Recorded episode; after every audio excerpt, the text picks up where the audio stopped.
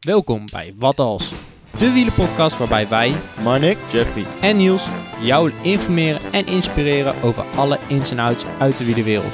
Van recreatieve fietser tot beroepswielrenner, iedereen is van harte welkom bij ons avontuur op zoek naar de perfecte fietser. Het wordt een hele tour, het wordt een lange rit. Oh lieve schat, mon amour. Zeg ben je fit? Ik wil met jou naar de top. Ik zie het paradijs als kleine tussenstop. En dan weer vlucht naar Parijs. Ja, we zijn terug bij de proloog, Marnik. Eindelijk. Eindelijk, ja, en eh, er is hier al een sfeertje, want er wordt gevoetbald. Dus misschien hoor je wat op de achtergrond. Ja, het WK is begonnen. Tweede wedstrijd. En we staan nu volgens mij 1-1 of zelfs misschien achter. Ja, maar daar, daarom zitten we natuurlijk niet hier vanavond. Nee, we zijn geen voetbalpodcast. Nee, precies. we gaan niet eh voetbal Insight achterna. nee. En Want we hebben vanavond een best wel bijzondere aflevering. We hebben een hele leuke Ja. gast hier zitten. Ja, ook. Ook. Oh, hebben we nog meer? Eh, nou, eh, leuke aflevering, bijzondere gast. Eh, een keer wat anders, denk ik, dan wat Mhm. we normaal gaan bespreken. Dat denk ik ook. En, eh ben je niet gevallen? Ja, Niels. ik ben gevallen. Moet je het weer benoemen? ja, ja. En bedankt. Wil je het even beschrijven? Want misschien moet je mensen even waarschuwen. Ja, wat, oké. Ik mag me nu wel een echte wielrenner noemen. want Ik ben eindelijk een keer echt gevallen. Maar goed, dat terzijde. ja. Nou, het is eh, glad op de weg, kan ik je vertellen. Vooral als er modder en mos ligt in een bocht, dan gaat dat niet goed. En vooral niet als je... eh, nou ja, gelukkig reed ik langzaam. Dus dat, dat scheelt echt wel. Ik ben er wel op mijn gezicht gevallen. Dus, nou ja. ja, want Marnik is ook Ik dat, leraar en die zit in het onderwijs. En alle kinderen waren meteen ongerust de volgende dag. Ja, al in shock. Wat, wat heeft u gedaan, meester? Wat is dit? ik zei, rustig aan, niks aan de hand. Ik ben officieel wielrenner Ik geworden. ben zei officieel wielrenner nu. Oké, oké. Oh. Ja. Dat was, ik was het gesprek van de dag. Dat, Ja. eh, Maar je, je gleed uit op een rotonde inderdaad. Hè? Er lag Ja. wat eh, modder. ja, we kwamen rotonde af, dus daarom reed ik gelukkig langzaam. Anders had het misschien wel wat erger geweest. Ja. Ehm, Ja, maar want ik fietste naast jou en in één keer hoorde ik Ja, jij, jij en jij lag. fietsen naast mij, schuin naast mij. Dus ik kon ook niet meer op het fietsenrad gaan fietsen. Niet dat het nu jouw schuld is, maar... eh, Maar een klein beetje wel. ja, een klein, klein beetje misschien. hè. Dus ja, ik reed aan de, aan de zijkant en er lag modder en mos op het fietspad. En mijn voorwiel gleed weg, ja, dan, dan ga je. En Ja. ik ben net onder mijn helm door op mijn gezicht gevallen, ja. Maar misschien moet je straks maar eens aan eh, onze expert vragen hoe dat dan wel moet en hoe je die modder een beetje eh, Misschien kan ontwijken. kan, kan ontwijken, kan beheersen. Want, want heb Ja. je wel eens gemountainbiked? Nee, en dat wil ik echt nog een keer graag doen. Maar dat zeg ik al lang en ik ben er nooit naartoe gekomen. Ik wou het zeggen, want eh, we zitten hier bij de Liefhebber de Proloog. Ehm Mhm. Aamrongen, super veel mooie trails. Ja, uiteraard. Omhoog, omlaag, links, rechts. Ja, nee, maar echt dit rondje hier. Ja, ik weet zeker, onze gast heeft vast ook een keer gereden. Dat is echt super mooi. Veel hoogteverschil. Er zit ook een, volgens mij bij Renen, als je een klein stukje verder rijdt, hier heb je een soort van slang die gaat ja, omhoog en dan, ik weet niet, een soort van, ik weet niet zo goed hoe ik het moet noemen, BMX-baan schuin.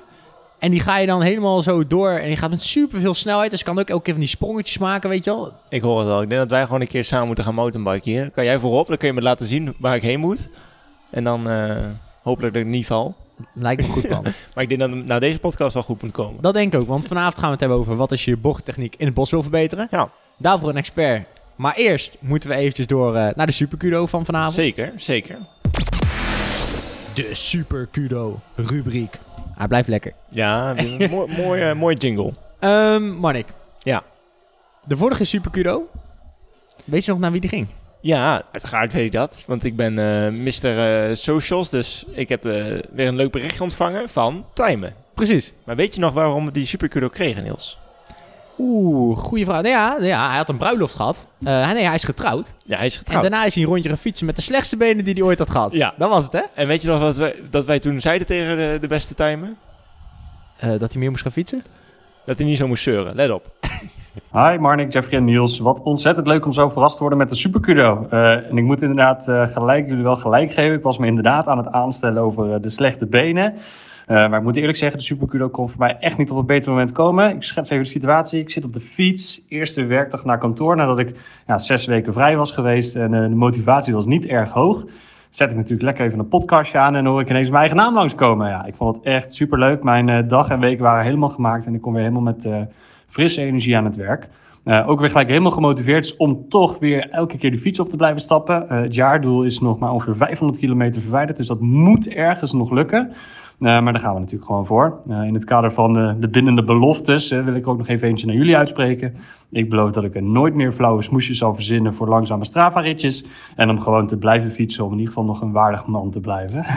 Eh, bedankt in ieder geval voor de superkudo. En ik ga vooral door eh, met die leuke podcast maken. Ik luister altijd met heel veel plezier naar. Dankjewel. Ah, wel ontzettend tof bericht. Ja, mooi hè? Ik moet er ook echt om lachen. Ik vind Ja. het echt leuk.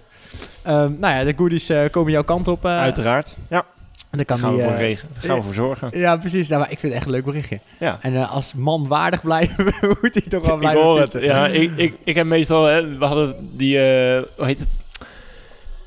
Wielerterm Ja. van winter miles make summer smells. Ja, dus precies. hè, dat je re- wel in de winter redelijk langzaam mag fietsen. Nou, hij, eh Tijmen doet dat niet aan. Die eh, wil een waardig man blijven. Ja, precies. Nou, heel goed toch? Heel goed. Ik denk als we ook even een verwijzing maken naar de volgende Supercudo, want we hebben natuurlijk weer een nieuwe. Uiteraard. Ehm, die had sowieso goede benen, want die heeft 193 kilometer gefietst Jeetje. vandaag, om precies te zijn. Dus Oh. dat is super tof. Oh, Ehm, en hij noemde het ritje, hoe noemde hij het nou? Enkele reis Holwert. Holwert? Ja, van eh, boven in eh, Groningen-Friesland naar eh, onder in eh, Brabant. Je bent niet goed. ja, Maar ik, die- ho- ik hoop dat hij zuidenwind had. Of wat de noordenwind. Maar de, dat weet ik eigenlijk niet. ja, noordenwind. Daar komt de wind vandaan. Dus dan hoop ik dat hij... Noor- ging hij naar beneden? Of Hij ging naar beneden, hij ging naar beneden. oh, dan heeft hij noordenwind moeten hebben. Anders ben je gek. Ja, ja eh, we zullen het eens even navragen. Ja, laat maar even weten bericht. Precies. Eh, Marco van Dijk, jij hebt gewonnen. Laat even een berichtje achter eh, op ons telefoonnummer. Ja. En ehm, ja, dan komen de goodies ook eh, richting jouw kant. En wij zijn benieuwd, had je wint mee of had je wint tegen? Dan eh, gaan we door naar eh, de aflevering, Marnik. Ja. Ja, want eh, we hebben een hele leuke aflevering klaarstaan. Ja, dat denk ik. Ik denk dat het vooral een interessante aflevering gaat zijn. Wat als je bo- je bochttechniek in het bos wil verbeteren? Daarvoor Ja. hebben we Michael Golaerts uitgenodigd. Welkom. Ja, welkom. Leuk. Leuk dat ik hier mag zijn. Ja, zeker. Nou, wij zijn heel erg enthousiast dat je hier ook bent. Ehm, we zitten gezellig bij de proloog. De sfeer is in ieder geval goed. De wind mee, bergaf en café in zicht. Een mooi rondje over de Utrechtse Heuvelrug fietsen. Natuurlijk met een koffiestop bij ons favoriete wielercafé onderaan na Monksberg. De proloog. Ja, als we winnen in ieder geval. Als we verliezen dan... eh, Ja, dat hangt niet af van het voetbal, Martin. Dat Oh, hangt niet af van oh. het voetbal. Ehm, ik eh, vond het wel leuk om een korte introductie misschien eh, voor je te maken. Ehm, dus daar gaat hij. Ik hoop niet... Even kijken. 47 jaar jong, sportleraar en mountainbike trainer in het dagelijks leven. Iemand die eh, met snelle benen een abonnement heeft op het podium. En eh, zo werd hij meerdere malen Nederlands kampioen. Dan denk je misschien één of twee keer. Maar dat is maar liefst zeven keer. Waarvan één keer met eh cyclocross. En de rest met mountainbiken. Dat man ik dit... Ik vind het echt niet niks. Ik ben één keer in mijn leven Nederlands kampioen geworden. Bij studenten nog wel, weet je wel. Dat, Ja, ja, dat- ja. nou, dit stelt helemaal niks minder voor. dat vond je toen nog helemaal geweldig. Dat vond ik toen nog helemaal geweldig. Dus ik weet hoe met wat voor big smell jij op het podium hebt gestaan. Nou, ik, ik fiets nog niet zo heel lang. En eh, ik ben denk ik op mijn 36e begonnen met mountainbiken. Mhm. Daarvoor heb ik eh, ook heel lang geturnd. Ja. Ook een aantal titels gehaald, Nederlandse titels. Dus ik heb op meerdere vlakken titels gehaald. En ja, op het moment dat je op het juiste moment in vorm bent... en je kunt een goede prestatie neerzetten... dan, eh, ja, dan heb je vaak een rode bla- blauwe trui... waar je eigenlijk een heel jaar profijt van hebt. En dat is me best wel vaak gelukt. Dus daar ben ik wel heel blij mee. Ja, maar eh, stel dat je eerder was gaan fietsen. Hoeveel titels had je dan wel niet gehad? Ik vind het, het is me best wel vaak gelukt nog zachtjes uitgedrukt, denk ik. Ja, als je het optelt, dan, eh, dan is het bijna 50, 60 procent eh, kans dat je hebt om een titel eh, te halen. Eh, ik heb daarvoor ook nog eh, wegwielrennen gedaan. Daar heb Mhm. ik wel de basis gelegd. En eh, ik trainde heel vaak met een goede vriend van mij, Jeroen Boelen. Mhm. En die is eigenlijk overgestapt naar het mountainbiken. En ik ben in feite mee overgestapt. En die discipline lag me veel beter dan eigenlijk het wielrennen. Gewoon het technische, kort en krachtig, explosief. Ja, gewoon hele technische afdalingen eh, pakken. Dus eh off-road rijden. Dat, ja, we hebben een, een gigantische speeltuin bij ons in de Drunense Duinen, rondom Drunen. Mhm. En ja, achteraf had ik daar gewoon veel eerder voor moeten kiezen om, om daar eventueel verder in te kunnen komen. Maar desalniettemin eh, ja, heb ik er heel veel plezier eh mee. Maar je zegt rappe benen. Heb je dan die Nederlandse titels? Ben ik benieuwd. Heb je die dan gepakt in een sprint of was je solo weg? Ehm, ik heb eigenlijk alle titels die ik heb gehaald, heb ik met een behoorlijke voorsprong kunnen winnen. Ik heb eigenlijk geen. Ik heb één titel in een sprint verloren. Dat was van Uh-huh. Erik Dekker. eh, ah, dan, dan mag je op zich van verliezen, toch? Maar de rest heb ik eigenlijk allemaal met een behoorlijke voorsprong eh, kunnen winnen.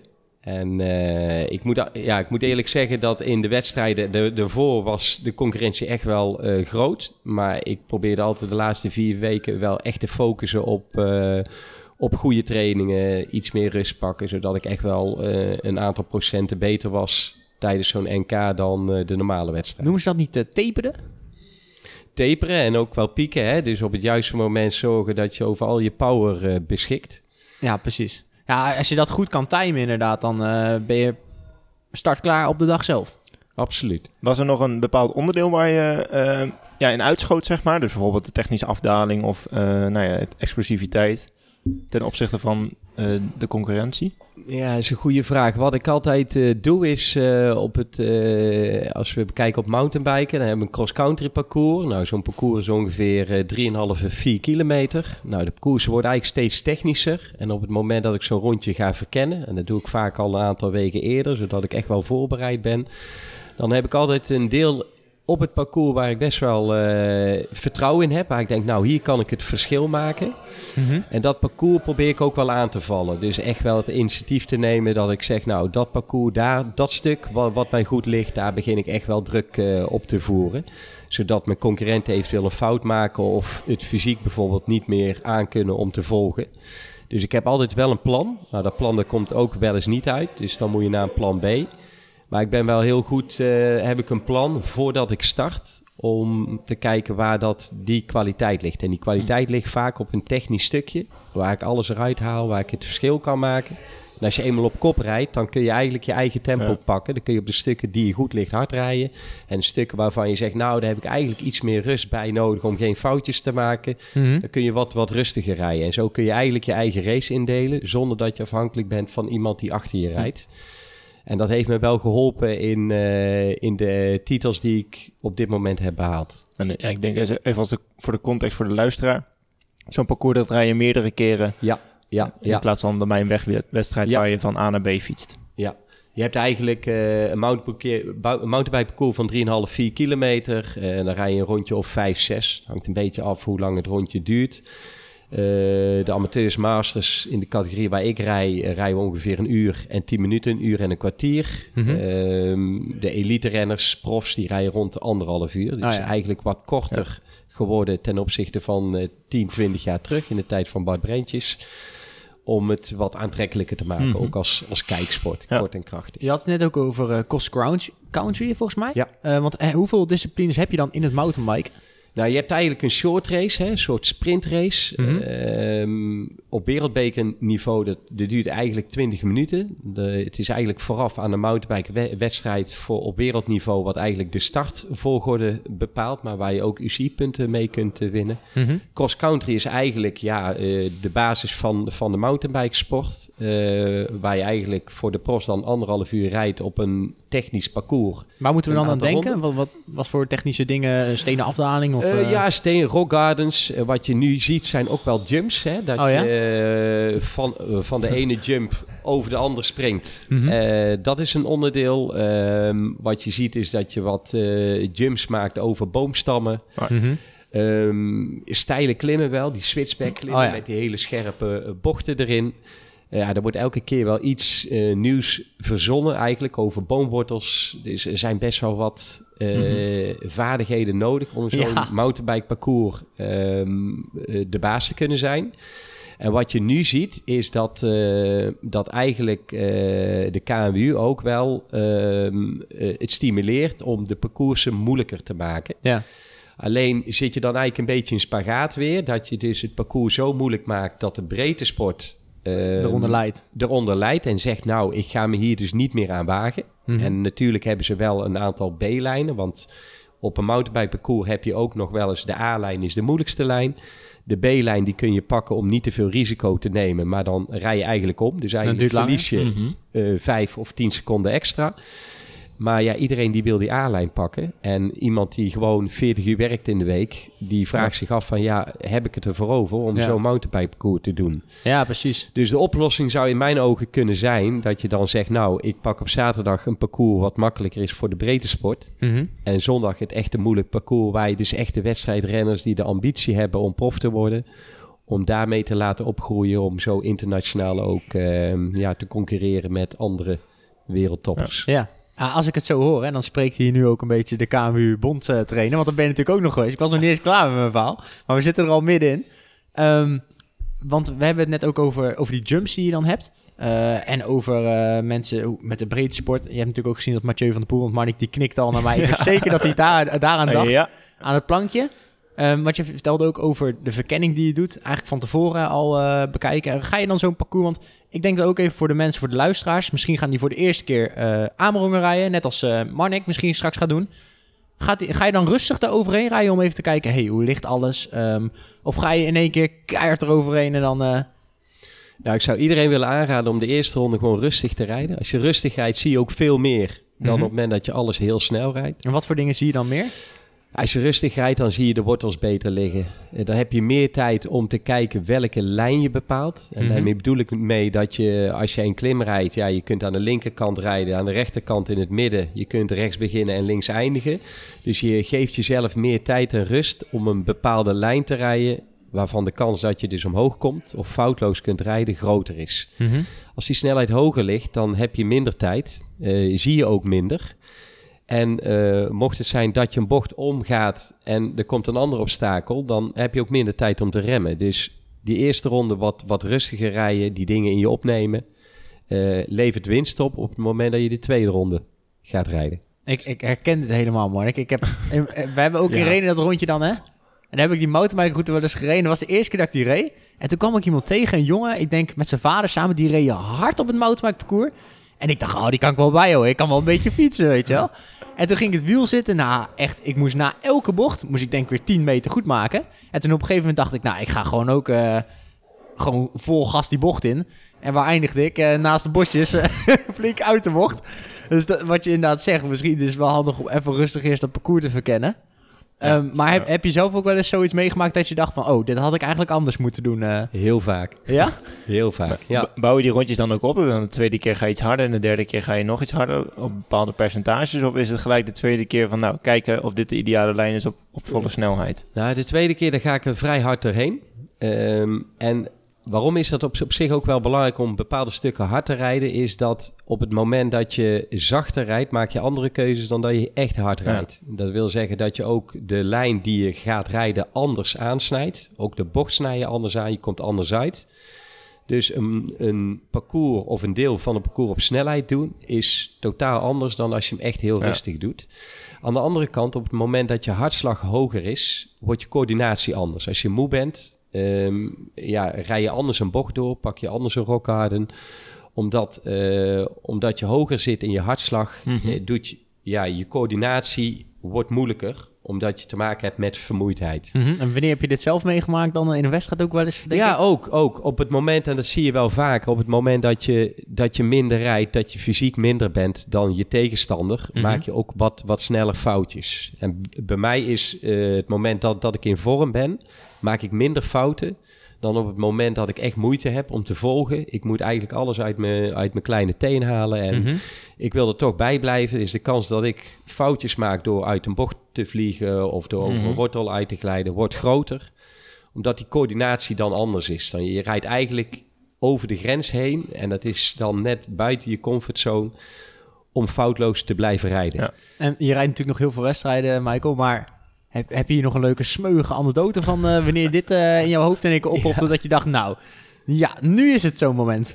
Nou, ik, ik moet zeggen, ik heb vorige week, eh, ik heb twee weken terug corona gehad. Uh-huh. En ik dacht vorige week, nou, ik ga beginnen. In, ik kreeg een, een cross in Hilversum. Ja.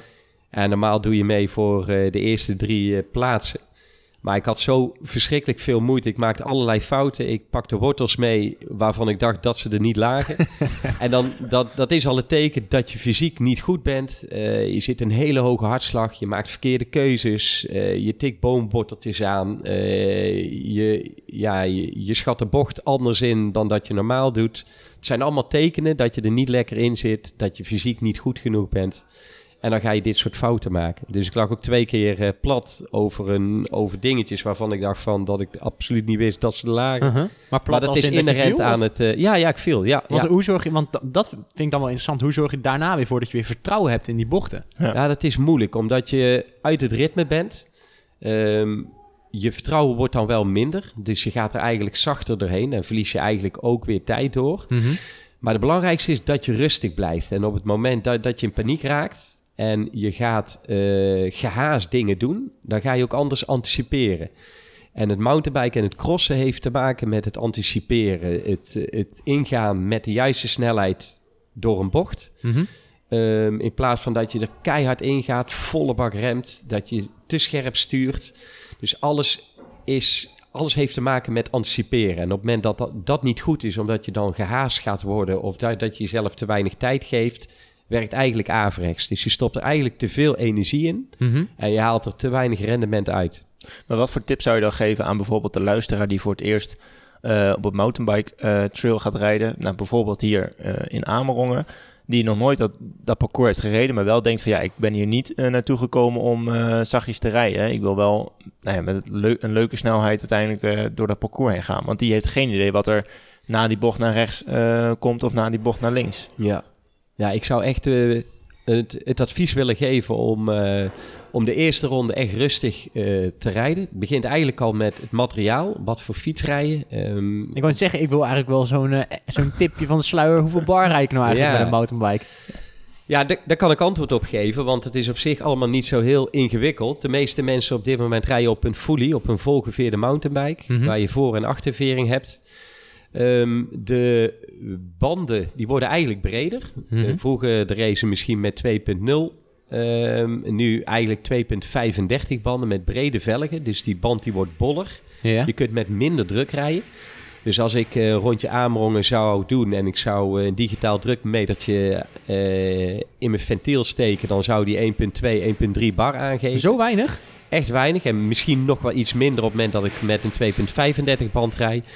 En, ehm, ehm, en dat, dat heeft te maken dat iedereen denkt dat hij 1.8, 1.9 bar moet rijden. Maar hoe harder je rijdt, hoe minder comfort je hebt. En hoe Mhm. minder contact je hebt met, met de grond. En het voordeel van onder andere een fully is dat je meer contact hebt met, met de grond.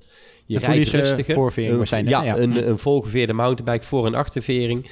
Dus de, com- de combinatie van een fully rijden met vering voor en achter, waar je meer contact hebt met de grond, waar je eigenlijk langer kunt blijven zitten in het zadel zonder dat je heel de tijd uit in het zadel hoeft te gaan, waardoor je hartslag wat lager gaat.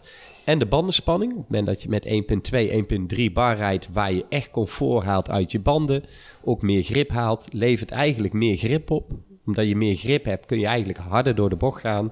Dus dat soort dingen spelen al mee om eigenlijk een snellere ronde te rijden, bijvoorbeeld hier in Amerongen. En ehm, dat zijn wel, wel de grote veranderingen in het mountainbiken. Volgeveerde mountainbike, eh, de banden die worden breder. Mhm.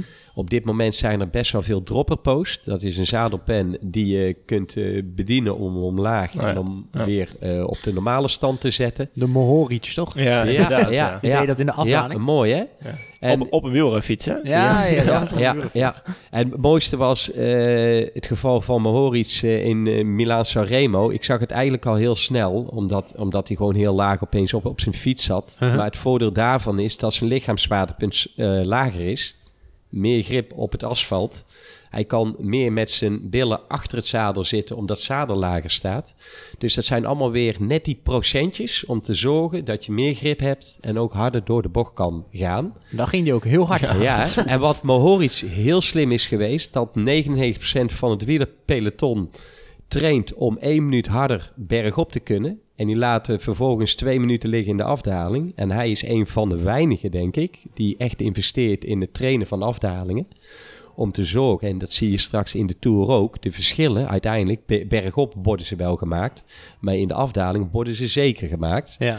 En uiteindelijk, als je niet kunt afdalen, dan kun je uiteindelijk niet meer mee als de finish in Ja. de afdaling ligt. Want er worden op dit moment zoveel risico's genomen Ja, om maar tijdswinst te krijgen, dat dit soort dingen ook belangrijk Mhm. zijn. Maar dat is de afdaling op de weg. Ja. Dan hebben we natuurlijk ook de afdaling op de mountainbike. Ik Maar ja, man, ik, ik weet niet wat jij doet. Jij hebt dan niet, nog niet zo vaak gemountain of nog nooit Nou, gemountainbiked nou, ja, zelfs. n- ja, vroeger toen ik klein was één keer, maar dat telt niet meer mee. Dus, eh, dat telt la- niet Laten we zeggen, nooit. Dus wat zou je doen in een afdaling? Hoe zou je op je fiets gaan zitten? Ja, ik denk, ja, vind ik lastig te zeggen, want je, ik ken het parcours natuurlijk niet, dus ik weet ook niet waar, hoe die afdaling er nu uit zou zien. Als ik gewoon een afdaling recht naar beneden zou me voorstellen, ja, ik zou toch wel in het begin wat langzamer doen om eerst dat vertrouwen te kweken om hoe, hoe werkt zo'n fiets nou precies en eh, hoe gaat hij in de afdaling en moet ik hard remmen, moet ik zacht remmen, is het glad of niet? Ja, dat, ik denk dat dat soort dingen wel meetellen. Ja, nou, ik doe meestal als ik dan naar beneden ga, dan hou ik mijn handen best wel... Ja, ik weet niet. Ik krijg soms ook last van mijn handen, zeg maar. Te, En krampa- te krampachtig hou je dan ja, ik, stuur ik vast. heb geen idee. Dat zou kunnen natuurlijk. Ehm, ik- misschien ervaar je dat zelf ook wel eens of helemaal niet. Dan denk je, wat een groentje zit hier aan de tafel. ik heb het geen mooiste, idee ja. natuurlijk. Het mooiste is als je het niet krampachtig doet. Omdat op het moment dat je krampachtig doet, dan eh, het draagt niet bij tot een ontspannen, eh, een hele ontspanning in je stuurgedrag. Mhm. Dus eigenlijk rem je eh, met, met je wijsvinger. Ja. En het, kijk, ik zie ook heel veel mensen met twee, drie vi- vingers remmen. Maar dat betekent dat je maar twee vingers hebt om je stuur vast te pakken. En als je Mhm. alleen je wijsvinger, dat is toch je sterkste vinger. En je kunt je remmen zo instellen dat je alleen je wijsvinger maar bij de rem kan. Dus Mhm. dan heb je het al opgelost. en dan heb je vier vingers om het stuur heen. Dus dan heb je gewoon meer grip, meer houvast. En daar begint het mee. Op het moment dat je wil afdalen, dan ja, in de meeste gevallen hou je je voeten gewoon parallel. Ja, ja, dat- en oké. eh, lift je eigenlijk je billen een heel klein stukje van het zadel af. Naar achteren, denk ik. hè? Dus je zit Ehm, niet ja. letterlijk op het zadel. Nee, Je nee. zweeft er een beetje boven. Zeg maar. Ja, ja, een heel klein beetje. Ja, en zeker als je klikpedalen hebt. Als je geen klikpedalen hebt, dan vind ik het toch wel een ander verhaal worden.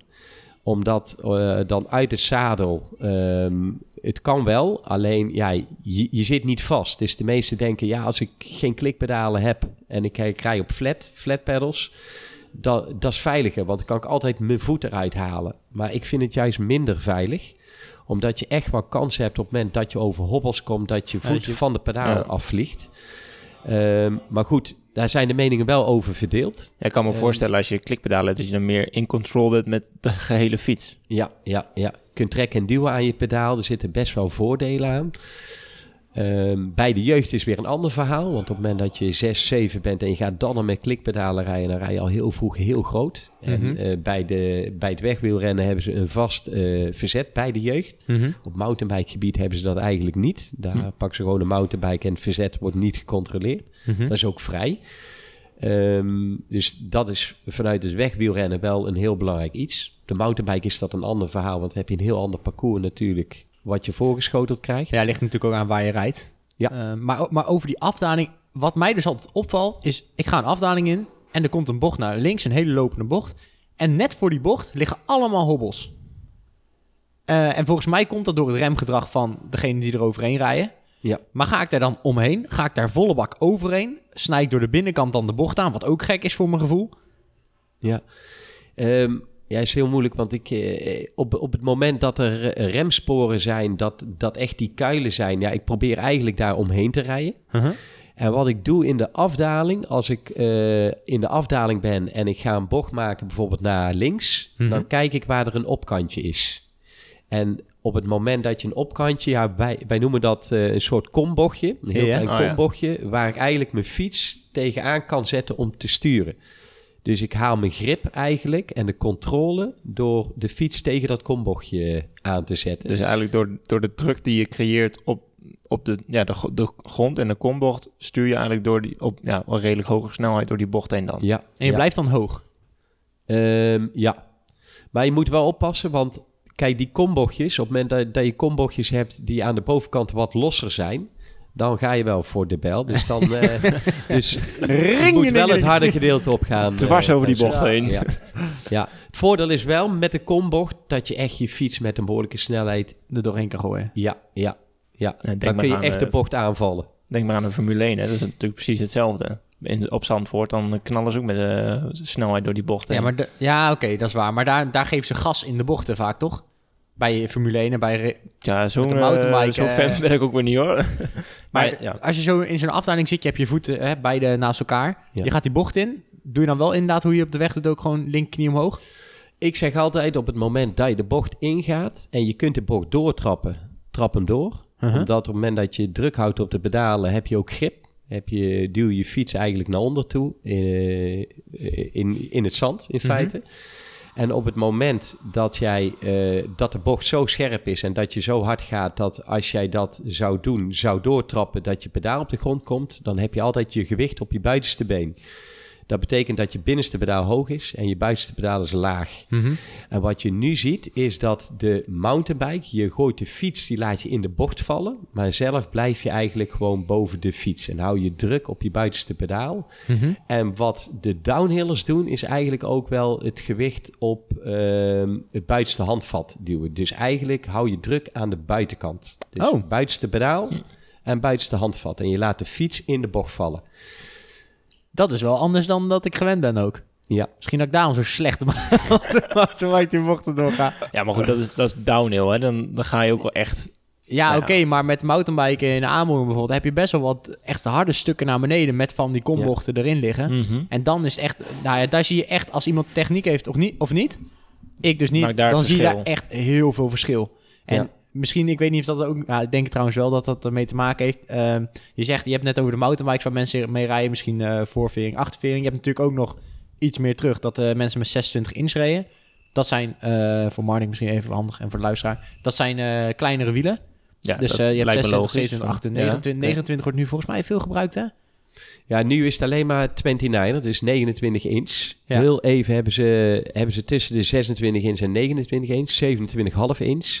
Maar uiteindelijk in allerlei tests is gebleken dat het gewoon niet de snelste optie eh, is. Dat eigenlijk een 29 inch wiel beter bolt over offroad Uh-huh. paden en zeker over kuilen heen. En is eigenlijk het eh, ja, eh 650B noem- noemen ze dat ook wel, 27,5 inch wielen, dat dat gewoon uit de markt is. Ja. Wordt gewoon niet meer verkocht. is ook niet meer interessant voor, voor merken om dit soort fietsen eh, te maken. Het Ja. komt wel nog eens keer voor, of af en toe voor bij, bij downhill fietsen. Echt, Mhm. eh, of eh, enduro fietsen, dat ze met 27,5 nog werken. Maar heel het cross-country gebeuren en als mensen een, een mountainbike kopen om hier in bijvoorbeeld Amerongen te rijden, zijn allemaal 29's. Maar als je nou zou moeten zeggen, of een advies zou moeten geven over welk voor mountainbike een lu- gemiddelde luisteraar zou, nou zou moeten aanschaffen of lenen of wat dan ook. Het ligt een beetje van het budget eh, af. Ik denk op het moment dat je onder de 2400 euro eh, aan een mountainbike uit wil geven, zou ik kiezen voor hardtail. Omdat je eigenlijk eh, voor dat bedrag eigenlijk geen, geen goede eh fully kunt kopen. Je zou er één kunnen kopen, maar dan heb je er behoorlijk veel onderhoud aan. Koop je een behoorlijke zware fiets en een vering wat best wel wat onderhoud nodig heeft. Zit je erboven is ja, in mijn optiek ehm, een volgeveerde mountainbike de allerbeste optie. En in alle opzichten sneller dan een hardtail. Je ziet het nu ook, want die, die fullies, die volgeveerde mountainbikes, die worden alsmaar lichter, lichter, lichter. Dus het verschil tussen een hardtail, dus een, een, een, een mountainbike met alleen voorvering en Mhm. een volgeveerde mountainbike, dat verschil dat scheelt nu nog maar tussen de topmodellen misschien 1 tot 1,5 kilo. Mhm. Dat was vroeger veel meer. Dus al die, je hebt al volgeveerde mountainbikes die onder de 10 kilo zijn. Die komen uit op 9,8 kilo. Daar al wel een behoorlijk licht, ja. voor. Ja, ja. Maar ze, ze worden lichter en eh, ze worden beter. Eh, je kunt ze goed onderhouden. En eh, het rijdt heel comfortabel, waardoor je in alle opzichten je PR hier Kunt in kunt verbeteren. Maar merk je dat met afdalen moet je dat toch ook heel erg merken, die 29er of een 26? Want ik werd er keihard afgereden. Ja, Gewoon- ja, ja. Ja, Ja. ik weet niet. niet bij te houden. Je Maar- kunt Nee, het niet bijhouden. Nee, hè? Jij, ik weet, jij hebt niet de allernieuwste fiets in ieder geval. Dus als je nog steeds die fiets hebt met die ene stang, Ja, dan... ja eh, ik, ik heb een lefty.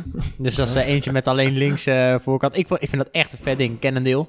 En eh, alleen 26er. Nou, ik kwam bij die eh tour toch van Volker Wessels volgens mij in 2019 was het alweer. En eh, die gasten die zeiden, wat heb jij nou? Ik zeg, ja, het is gewoon een mountainbike. eh, hartstikke mooi ding. En eh, toen zei ze, ze lachten me al uit, zeiden, nou, jij gaat afzien vandaag. En toen dacht ik bij mezelf, "Wauw, het zal wel meevallen. nou, joh, ik heb echt volgens mij met een gemiddelde hartslag van 185 rondgereden, twee uur lang. Maar jij bent, jij bent ook niet heel materialistisch ingesteld. Dus jij, als jij gewoon een mooi ding ziet, ja, ja, je bent natuurlijk niet specialist in de motorbike. Dus ik jou Nee, nee, nee, nee. wat jij voor fiets koopt. Maar ik heb net gehoord eh, van onze expert dat je dus eh, beter een 20... Nou, hey, als, ik, als ik een fiets ga aanschaffen, dan weet ik wel wat ik eh, ga doen nu. Ja, er staat hier ook nog een hele mooie track, hè? Ja. Als Nou, mensen die willen. Dit, is- dit is een 29er volgens mij, toch? lijkt me wel, toch? is 29er, eh volgeveerde mountainbike. Alleen je ziet bij de trek dat die, eh, dat die veerweg eh 6 centimeter is. Uh-huh. En de standaard veerweg is eh 10, 10 centimeter. En ze gaan al naar 12, dus 120 Dat millimeter. houdt echt in dat hij nog meer vering heeft. Nog meer vering, Oh, ja. nog meer comfort. Ehm, ik denk binnen nu en twee jaar dat alles overgaat naar 120 millimeter. Oké. Dus als je een nieuwe mountainbike wil aanschaffen. Maar hey, laten we Zoveel nieuws gehoord nu. eh, Laten we even beginnen. Veerweg, fully, trail, hard trail. Nou ja, Als je nou de eerste keer wil gaan mountainbiken. Je kan hier in Amerongen bijvoorbeeld heel makkelijk mountainbikes huren. Ja. Ik denk dat dat ook misschien wel handig is om mee te beginnen. Want eh, mountainbike is over het algemeen natuurlijk een zomersport. Ik doe het vooral in de winter. Ja. Eh, Ja, dat zeg jij wel, maar je ziet heel veel wielrenners, wegwielrenners, die in de winter op de mountainbike gaan. Dus jij zegt wel zomersport, maar... Ja, maar vraag maar. Nou, Vraag maar aan onze expert. Nou, expert. Ja, de meeste rijden natuurlijk eh, die, die op de weg rijden. In, in de bos is het, eh, is het veel aangenamer. Het scheelt gewoon 3, 4 graden in temperatuur. En met name in gevoelstemperatuur. Eh, in, in de bossen heb je de koude oostenwind. Voel je gewoon minder. Eh, het is een heel, eh, een heel eh, effectief alternatief voor je trainingen om je techniek bij te schaven. Dus dat is de tweede reden. Dus één, temperatuur. Twee, eh, je traint andere dingen. En het veranderen van trainingsprikkels is op zich in de winter gewoon heel erg goed om, eh, om te doen. Maar mountainbiken blijft een zomersport, toch? Want Mountainbiken zijn... eh, blijft een zomersport. Ja, het mountainbikeseizoen begint eind eh, maart in Nederland en, en ja, eindigt begin oktober. Ja, want inderdaad, maar je hebt gelijk hoor, maar alle wegwielrenners volgens mij, die gaan al- altijd in de winter de mountainbike op. Omdat Ja, het gewoon maar leuker wat, is. wat dat betreft is mountainbike dan voor de amateur misschien meer een all-season sport. En voor de echte de topsport is het een meer zomer eh, gericht. Ja, klopt. Want in de winter rij je natuurlijk ook anders met andere ondergronden in het bos. Dan ligt bijvoorbeeld, je hebt Ja, dus, stel dat het veel regen is, dan is het natuurlijk nat, allemaal modderig. Eh, in de zomer is dat misschien een beetje droog. Hou je daar ook nog rekening mee als je dan eh, een parcours gaat rijden? Of? Nou, voor je techniek is het heel anders, want je, je gaat hele andere dingen doen op het moment dat er eh mil zand ligt of dat er juist modder ligt en dat het heel, eh, heel veel glibber en glijden is. Dus technisch zijn het eh, totaal andere dingen. Het is wel zo dat bij beide eh, eh, ondergronden, zowel mul als dat het echt modderachtig is, dat je banden eigenlijk nog zachter gaat zetten om gewoon druk en grip te krijgen. Ehm, maar de technieken, die zijn echt heel anders. En ik moet zeggen, ik ben de laatste jaren pas gaan crossen. En het crossen en het mountainbiken, dat is totaal anders. Ik dacht, nou, ik kan offroad rijden. Ik ben een aantal keer kampioen geworden op de mountainbike. Ik ga crossen en dan ga ik binnen vier weken, dan ga ik dat kunstje ook kunnen. Maar ik heb er echt heel lang over moeten doen. Omdat het gevoel op een crossfiets gewoon heel anders is. Die fiets die gaat links en rechts. Je bent hem eerder kwijt. Je moet anders sturen. Je kunt op een mountainbike veel meer die fiets in de bocht gooien. Dat kun je eigenlijk met een cyclocrossfiets niet doen. Eh cyclocross is heel veel over modder rijden, hè? Mhm, over mhm. gras, modder. Eh, mountainbikers ook heel veel zandpaden. Veel meer, ehm, eh, ja, eigenlijk heuveltjes die je overwint. eh, klimmen, dalen, weer bochten maken. Er zit heel veel variatie in. Totaal andere fietsen. ehm, en ook totaal andere disciplines die je gewoon niet met elkaar kunt vergelijken. Ja, en, en de, de techniek inderdaad, dat, dat duurt gewoon lang voordat je dat onder je Ja, knie krijgt. ja. Dus daar moet je geduld mee hebben. Ja, ja, het is wel zo dat het ene wel profilerend werkt op het andere. Dus een goede crosser heeft baat bij de mountainbike we- wedstrijden die hij wil rijden. Een goede crosser kan ook op de weg, en dat zie je natuurlijk aan Wout van Aert wel en Mathieu van der Poel. Die kunnen eigenlijk zoveel met een fiets. Die hebben zoveel fietsbeheersing. Dat ze eigenlijk op alle ondergronden en alle soorten parcoursen kunnen ze eigenlijk ehm, hun ei kwijt. En dat is dan het voordeel dat je eigenlijk eh, multifunctioneel ehm, Aan het trainen bent. aan het trainen bent. Ja. En je zei net hè, dat twee totaal verschillende disciplines zijn, het crossen en het mountainbiken. Is het dan aan te raden om met een crossfiets over een mountainbike trail te gaan? Want wij hebben het daar bijvoorbeeld wel eens over gehad. Van ja, kun je nou beter een mountainbike gaan kopen of een, Mhm. een cyclocross? Want ja, het is allebei natuurlijk eh, superleuk om te doen. Als, je, als je in Amerongen hier wilt rijden, zou ik je niet aanraden om een cyclocrossfiets. Dat heb ik één eh, gedaan. Verkrampte handen, jongen. Dat is echt niet normaal. Dan zit je zo sprongetjes te doen. Tats, tats. Ja, je hebt natuurlijk geen, daar heb je geen vering. Nee. tussen, Ja, je handen zijn de Kan, vering. kan wel. Je, er bestaan volgens mij wel fietsen met vering. Dus als ik kijk naar... eh, Bij uh, You- cyclocross volgens mij niet hoor. Nee, je hebt zo'n YouTuber, Douwe. Douwe, ken je dat? Douwe, dingen? Nee, niet Douwe Bob. Douwe, Douwe doet dingen, maar die, heeft zo'n Canyon. Maar er zit een dikke vering op. Maar dat lijkt ook meer op een mountainbike dan op een, eh, Ja. een, een crossfiets. Dus Ja, er zijn ook een aantal gravelbikes. het voordeel van een gravelbike is wel, als je hier het parcours van Amerongen eh, overgaat, dat er vaak wat bredere banden in kunnen. Eh, bij een cyclocrossfiets eh, gaan eigenlijk 33 mm breedte banden in. Dat is vrij smal. En je haalt heel veel comfort uit je banden. En als die banden heel smal zijn, eh, ja, dan voel je elke oneffenheid, voel je boomwortels, alles. Dan moet je eigenlijk zacht rijden, maar je kunt weer niet te zacht rijden, omdat je heel snel op de velg rijdt. Bij gravelbikes, die hebben eigenlijk een langere, ehm, een langere fiets, waardoor het wel rustiger rijdt. Maar op het moment dat je heel bochtig parcours ingaat, valt dat heel erg tegen, omdat je de draaicirkel hebt van een vrachtwagen. maar het voordeel is wel dat je dus met bredere banden in de fiets meer comfort uit je fiets kan halen. Ja. Er zijn erbij die dan een smalle mountainbikeband in een gravelbike monteren om toch die comfort te krijgen en om toch een, af en toe een keer een mountainbike trail mee te nemen. Dat kan heel goed. Maar je moet behoorlijk vaardig zijn op het moment dat je dat wil kunnen, Ja. zeg maar. Dus je kan beter gewoon beginnen met die mountainbike huren Juist. en eh, zo'n parcours dan een keer rijden. Ja. En misschien nog beginnen met een makkelijk parcours, want er zit natuurlijk ook nog variatie in. Eh, je hebt makkelijke rondjes, je hebt best wel moeilijke rondjes, technische rondjes. Ja, ja, ja. Maar waar ik nou wel benieuwd naar ben, want je hebt het, je hebt het over die verschillende ondergronden. Is er nou echt soms dat je denkt van, nou, dit ondergrond heb ik dus echt geen zin in. Hiermee moet je eigenlijk niet gaan mountainbiken. En dan misschien andere eh, momenten dat je denkt, nou, dit is echt fantastisch weer. Nu ligt de ondergrond er perfect bij. Ja. ja, dat is heel persoonlijk natuurlijk. Eh, ik zelf vind een ondergrond wat iets harder is, dat vind ik echt geweldig. Dat Uh-huh. polt lekker, eh, er zit snelheid in. Ehm, kost in verhouding minder energie op het moment dat het echt eh, heel erg modderachtig is. Je fiets zit onder de bagger, eh, het materiaal slijt snel, je remblokken. Dus mijn voorkeur heeft wel op een droge ondergrond. Dat vind ik gewoon geweldig. Die snelheid, eh, het, het, het loopt beter. je fiets zit helemaal niet on- onder de bagger, dat valt mee. Het slijt minder. Maar er zijn echt renners bij en rensters bij... die in de modder mountainbiken of crossen helemaal het einde vinden. Echt geweldig vinden. Vind ik ook. Keihard door die plassen en zo. Rats! ja, en daarna sta je... Alleen daarna schoonmaken, je je fiets schoon te maken. Ja, precies. Als je nou gaat beginnen met mountainbike, zoals ik... ehm, als ik dat ooit ga doen, la- Nou, laten we, da- hallo, laten we dat daarvan spreken we hierbij af, hè? Ja, oh shit, nou moet ik het doen ook. ik heb al geen tijd, maar goed. Tijd maken. Ehm, is het dan verstandig om te beginnen met ehm, in, nou in de zomerperiode met een droge grond en een harde grond? Of eh, maakt dat niet heel veel uit en kun je ook net zo goed in de winter beginnen wanneer het bijvoorbeeld natte grond is of regen, et cetera? Mijn ervaring eh, leert dat eh, als ik kijk eh, bij ons in de buurt, de Drunense Duinen, is dat eh, de ondergrond best wel mul is. En op het moment dat het mul zand is, is het gewoon moeilijke mountainbiken. En dan zou ik je willen aanraden om echt in de winter te gaan beginnen. Heeft het iets meer, meer geregend? Is het eh, parcours minder mul? Is het wa- wat harder? Is het beter bereidbaar dan in de zomer? Maar ik kan me goed voorstellen op het moment dat je ergens in Limburg bent op een parcours waar je helemaal geen last hebt van mulzand, Mhm. dat het prima in de zomer te bereiden is. En waar je gewoon in, in de zomer kunt mountainbiken. Dus ik denk dat het een beetje afhankelijk is van het parcours. En het maakt niet zo heel veel uit eh, in welk eh, seizoen je wil beginnen met mountainbiken. Maar je kunt dus beter beginnen wat, wat het, dat de grond wat harder is, ongeacht of het nou zomer of winter is. Maar als je gaat beginnen, dan kun je beter op een harde grond beginnen dan op een nou ja, mulzandgrond. Alleen voel je de grond wel harder als je neergaat. Is het hier hard of niet? Ja, ligt eraan. Als het heeft ge- gevroren, dan is die, is die wel Ja, maar hard. in de zomer is het dan hard? Eh, wel wat zand hier. Ja, het Nou. is zand, maar het is niet mul, zeg maar. Het Nee, is niet mulzand Nee. dat, je er niet doorheen zou kunnen Oh, heb ik nog even tijd dus. Ja, even favoriete rondje?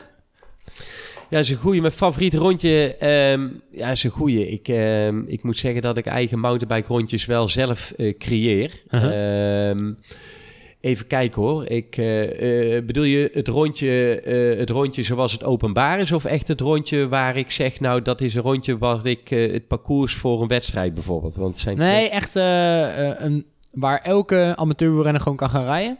Dat je Nou- zegt, nou dat vind ik echt een mooie route. Als je gaat mountainbiken, ga daar eens heen. Nou, wat ik heel mooi vind is, eh, mijn schoonouders komen uit Horst. Ja. Daar ligt echt een geweldig onderhouden parcours in Horst, vlakbij Venray. Ehm, een boswachter die meedenkt, die echt op het moment dat je wat terugkoppeling geeft over de route, dat hij daarmee aan de slag gaat. Vind ik echt een hele mooie ronde waar eigenlijk alles in zit. Heuveltjes, bochten, beetje mil zand. Maar wat er gewoon fantastisch bij ligt. Op dit moment heb je Netersol, dat ligt eh, rondom Eindhoven. Ehm, heel kort parcours, maar heel technisch parcours. Wel een openbaar parcours, kan iedereen fietsen, maar wel echt een vijf sterren parcours op het moment dat je kijkt naar eh, wat iedereen zou kunnen rijden. Eh steile klimmen, rock gardens, echt allerlei spelelementen zitten erin om goed te worden. Maar wel een heel bijzonder parcours, zeg maar, om, eh, om als je echt meer ervaring hebt om daar te komen. Het laatste parcours is eh waar eh, een aantal jaar terug in Friesland. En ik ben toen naar Marem gereden. Echt een plaatsje in, in Groningen, Marem. En ken ik, reed daar door een, eh, door een, ja, een, een, een zandbedrijf. Die had een achtertuin. En in zijn achtertuin had hij drie kilometer trails liggen. En die had van alles gemaakt. Over een tafel heen, van een boomstam afjumpen. Alles. En ik dacht echt, nou, dit is echt eh, alles op een zakdoek. Maar het was zo gekrioel van allerlei trailtjes dat je gewoon 20 minuten bezig was voordat je die achtertuin eh, uit was. Was ook heel bijzonder, nog nooit eerder ge- gezien, maar wel de moeite waard om eens... eh, Om eens heen te gaan. ja, ja. Ah, klinkt heel erg goed. Ja, zeker. Ik denk dat we naar eh, de conclusie van de aflevering gaan. De conclusie. Precies, want eh, wat is nou eigenlijk de conclusie van het verhaal? We doen meestal een korte samenvatting voor onze luisteraar. Ehm, nou, Michael, ik zou, ja, ga van wal zou ik zeggen. Ik heb al een paar Ja. dingen voorbij horen komen. Hoe verbeter Remmen je de, de bochtentechniek? Ja, In het bos, ja. ik ben benieuwd. Nou, is een goede vraag. Hoe, hoe- ja, hoe verbeter je de bochtentechniek in het bos? Ik denk dat je drie ehm, dingen echt moet onderscheiden. Op het moment ehm, dat je een bocht door kunt trappen, dan zou ik hem altijd doortrappen. En als aan mij vraagt, nou wat is nou het belangrijkste om een bocht goed door te komen, is eigenlijk het kijken door de bocht heen. Dus je kijkt eigenlijk door de bocht waar je naartoe moet. Doe je eigenlijk alles goed, je navel wijst de juiste richting heen, je, je bovenlichaam heeft de juiste houding. Je bent vaak ontspannen, je kijkt vooruit. ehm, en als je door kunt trappen, heb je altijd grip met je fiets in het zand. Op het moment dat die bocht scherper wordt en je kan eigenlijk niet meer doortrappen, dan is het belangrijk weer dat je door de bocht blijft kijken, maar dat je je buitenste been eh, druk ophoudt. Dus dat je echt die pedaal als het ware in de grond wil duwen. En je fiets laat je iets in de bocht vallen. En je kijkt dan weer door de bocht heen. En dat zorgt eigenlijk dat je meer grip houdt en dat je ook een zekerder gevoel hebt om die bocht in te gaan. Het laatste is eigenlijk dat je een soort kombochtje hebt, waar we het net over hadden gehad. Dat je fiets eigenlijk tegen die kombocht aan kan zetten en je fiets eigenlijk zo in die bocht kan gooien, dat je eigenlijk op een heel hoge snelheid door die bocht heen kan gaan. Nou, kijken is weer belangrijk, omdat je dan vaak een beetje in de afdaling zit. In zo'n kombocht kun je je voeten parallel houden. Ehm, maar dat zijn allemaal eh, verschillende bochtentechnieken die je zou kunnen uitvoeren. En wat eigenlijk eh, van die drie verschillende bochten misschien wel het allerbelangrijkste is voor degene die wil beginnen met mountainbiken, is dat het anticiperen op een bocht. Je kunt er beter wat rustiger in gaan. Dat je de neiging hebt om halverwege de bocht te zeggen, nou, ik trap hem door en ik kan er sneller uitgaan dan dat ik erin ben gekomen. Dan dat je te hard in die bocht gaat. Dat je keihard remt in de bocht, waardoor je eigenlijk grip verliest en je balans kwijt bent en misschien wel kunt vallen. Dat je eigenlijk stilstaat in de bocht. En vanuit die stilstand in de bocht weer zo hard moet aanzetten dat je moet ver- versnellen om weer de juiste snelheid te behouden. En je ziet op het moment dat je, dat je dat laatste doet, als je hem niet goed inschat, dat het heel veel energie kost als je 30 bochten achter elkaar hebt liggen, om jouw vriend die dan voor je rijdt, om die bij te kunnen houden. ja. Of je ligt eruit. Ja, of je ligt eruit. Dat is Ja, ja, ja, ja, ja. En ik, wat, een paar dingen die ik nog verder voorbij heb horen komen, want ik vind het echt een hele sterke conclusie. Ik, Ja. ik, ik moet eerst zeggen, misschien wel een van de beste die we Oh, oh, oh, moet je niet te hard op Ja, zeggen. oh, pas op, ik pas vond op. het heel scherp, laat het zo zeggen. En ik denk ook echt dat we heel veel luisteraars zo verder helpen. Ehm, wat ik nog voorbij heb horen komen, vinger op de rem. Eén vinger, je wijsvinger. Altijd sterkste vinger op de rem. En waarom? Omdat je de andere vingers nodig hebt om echt je stuur goed vast te houden. En je kunt dan zeggen, ja, wa- waarom moet ik mijn stuur goed, goed vasthouden? Er zitten altijd verrassingen in een route. En eh, dan denk je, ah, die route die rijd ik al twintig keer. Er ligt straks een blad over eh, een wortel heen, die je dus niet meer meer ziet. Je bent misschien iets minder geconcentreerd. En die vier andere vingers heb je gewoon nodig om je stuur vast te houden. Ja. Dus die is heel erg belangrijk. Ja. Eh, daarnaast misschien de afdaling een beetje achteroverleunen inderdaad. Heb je geen klikpedalen, blijf dan vooral zitten. Ja. Mhm. Heb jij nog veel meer dingen voorbij komen, Marnik? Oh, ik heb nog heel, zoveel dingen. Maar ik had eigenlijk nog twee vragen. Ik weet dat het in de conclusie zit. Kom maar door. twee vragen. Eén. Ehm, hoe verstandig is het om in donker eh, in het bos te gaan fietsen? Ja, ik zou, ik zou het niet aanraden. Ik heb het één keer gedaan. Oh, nou komt er een leuke anekdote. Ja, Ik hoor het eigenlijk. ja, ja. Het grappige verhaal was, ik heb één keer gedaan en eh er was onder andere onze Olympisch kampioen mountainbike bij. En eh, we waren en met licht aan. Dat mag overigens niet, want eh, de boswachters hebben daar echt een hekel aan. Want je mag eh, na zonsondergang niet meer in het bos komen. Maar die luisteren niet mee. Nee, luisteren dus Nee, niet mee. hebben we niet gehoord dit. We zijn, daar, eh, we zijn daar uitgekomen en toen gingen we een eh, kop warme chocolademelk drinken. En eh daar had de boswachtervereniging een vergadering.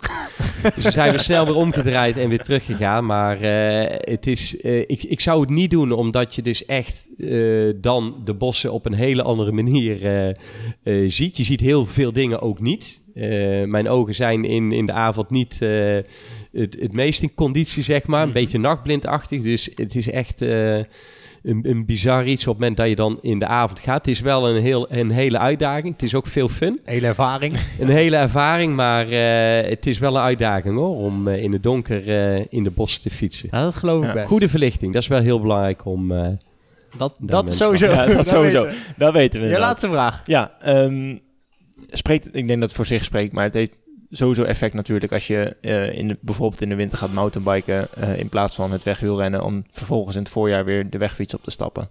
Ja, ja. Omdat ik echt van overtuigd ben dat je dus eh, op de mountainbike zoveel vaardiger ehm, gaat worden ehm, en dat mee kan nemen naar, naar de wegfiets. Omdat er gewoon heel veel gelijkenissen zitten in het mountainbiken en in het, in het wegwielrennen. En het belangrijkste is denk ik dat je een stukje fietsbeheersing moet gaan krijgen. En die krijg je echt wel eh, door het mountainbiken. En zeker omdat het onverhard is, ehm, kun je daar dus weer andere vaardigheden triggeren. Die je gewoon mee kan nemen richting de weg. Waaronder je, je bochtentechniek, maar ook je balans op de fiets. Op het moment dat je in het peloton rijdt en je krijgt een schouderduwtje. Mhm. Ook die balans heb je nodig om in het peloton te kunnen rijden. En dat soort dingen kun je echt wel meenemen. Maar ga je die dingen ook leren als je ehm, gewoon op de weg blijft fietsen, wel op de mountainbike? Want je zegt net dat het niet verstandig is om in het donker in het bos te gaan fietsen. Nee, dan kom je automatisch op de weg uit. Ja. In veel gevallen, of op een, nou, een gravelstrook eh, of wat dan ook. Ga je dan die, te- die, die techniek leren eh, op de weg? Of moet je daar echt wel voor in het bos zijn? Nou, die techniek moet je wel op het bos zijn, of in het bos zijn. Of ehm, je pakt een wielerparcours waar ze vaak ook een offroad eh, baantje hebben, waar wel verlichting eh, aanwezig is. Ik ken genoeg wielerverenigingen waar je eigenlijk gewoon s'avonds kunt trainen, waar er echt een goede verlichting is, waar je gewoon offroad kunt rijden. Eh, dat zou ik dan aanraden, want je, je hebt echt wel goede verlichting nodig om het, om het in ieder geval Ja. veilig te houden.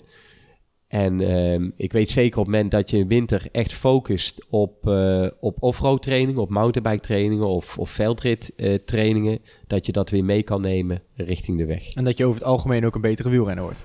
Zeker Daar gaat het Dan Ja, zitten we wel. goed in deze Kijk, handleiding. Helemaal top. Dan gaan we door naar de laatste rubriek. De wielertermpjes rubriek.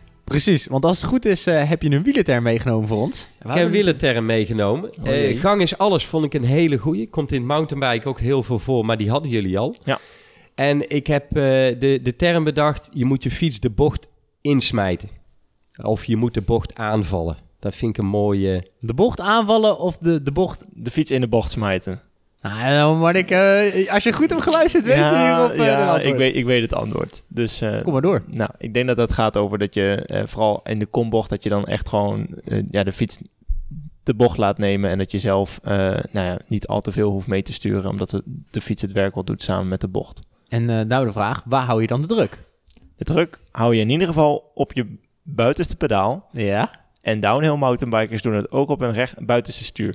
Kijk, heeft hij goed geluisterd? Ja, heel goed. Oké. Heel Yes. goed. Ja. Geslaagd. En het belangrijkste is dat de drukverdeling op achter en voorwiel is. En die, die drukverdeling van achter en voor is best wel belangrijk. Op het moment dat je het alleen maar achter zou doen, dan zou je voorwiel wat sneller kunnen wegschuiven. Mhm. En dan ben je eigenlijk meteen weg. Dan kun je veel minder goed opvangen op het moment dat je me- met je achterwiel schuift.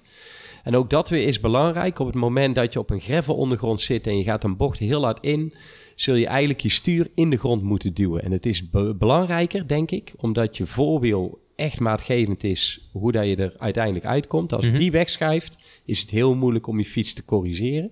Je achterwiel heb je wat meer controle Hm, over. Wat meer speling. Ja, ja. De standaard is eigenlijk gewichtsverdeling achter- en voorwiel. Voorwiel belangrijk met name met schuifbochtjes, met eh, een beetje grindachtig of een harde ondergrond waar een beetje los zand over zit. Mhm. Het mulzand is weer heel anders, want dan zul je weer je gewicht naar achter moeten verplaatsen. En je voorwiel een beetje surfend door die bocht heen moeten gaan. Die zoekt wel zijn spoor. Dus ook daarin zie je wel dat de eh, houding op de fiets tussen mulzand en tussen gravelbochtjes, dat het totaal anders is eh, als je die twee met elkaar vergelijkt dan andere dingen. Ja, dus deze wielerterm geldt vooral voor op de motor. Ja, inderdaad. Nou, ik heb één, nog één andere conclusie voor dit, heel, dit hele verhaal. Nou, komt er maar door. Mountainbike is ontzettend technisch.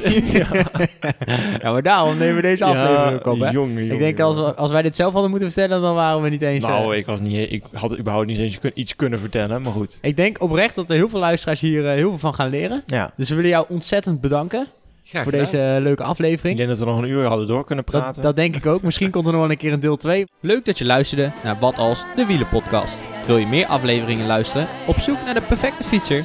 Abonneer dan nu via Spotify, iTunes of jouw favoriete podcast app. Zodat je geen aflevering meer mist. Of wil je kans maken op de Super Kudo? Word dan nu lid van onze club. Wat Als, de Wielenpodcast op Strava. Ken jij meer wielerliefhebbers die deze aflevering absoluut niet mogen missen? Deel hem dan. Of laat een review achter, zodat ook andere wielerliefhebbers ons weten te vinden. Het liefst natuurlijk met 5 sterren. Sluit je nu aan bij ons peloton en stuur jouw stelling vandaag nog op. Via Instagram, wat als de wielenpodcast. Of via de mail, wat als de podcast, apenstaartjeoutlook.com. Of stuur een audiobericht naar ons telefoonnummer 06 82 61 2419. Tot slot bedanken we ook Elette Namme voor haar fantastische stem. Nogmaals bedankt voor het luisteren en hopelijk tot de volgende aflevering. Alles wacht op jou, de. En ik ga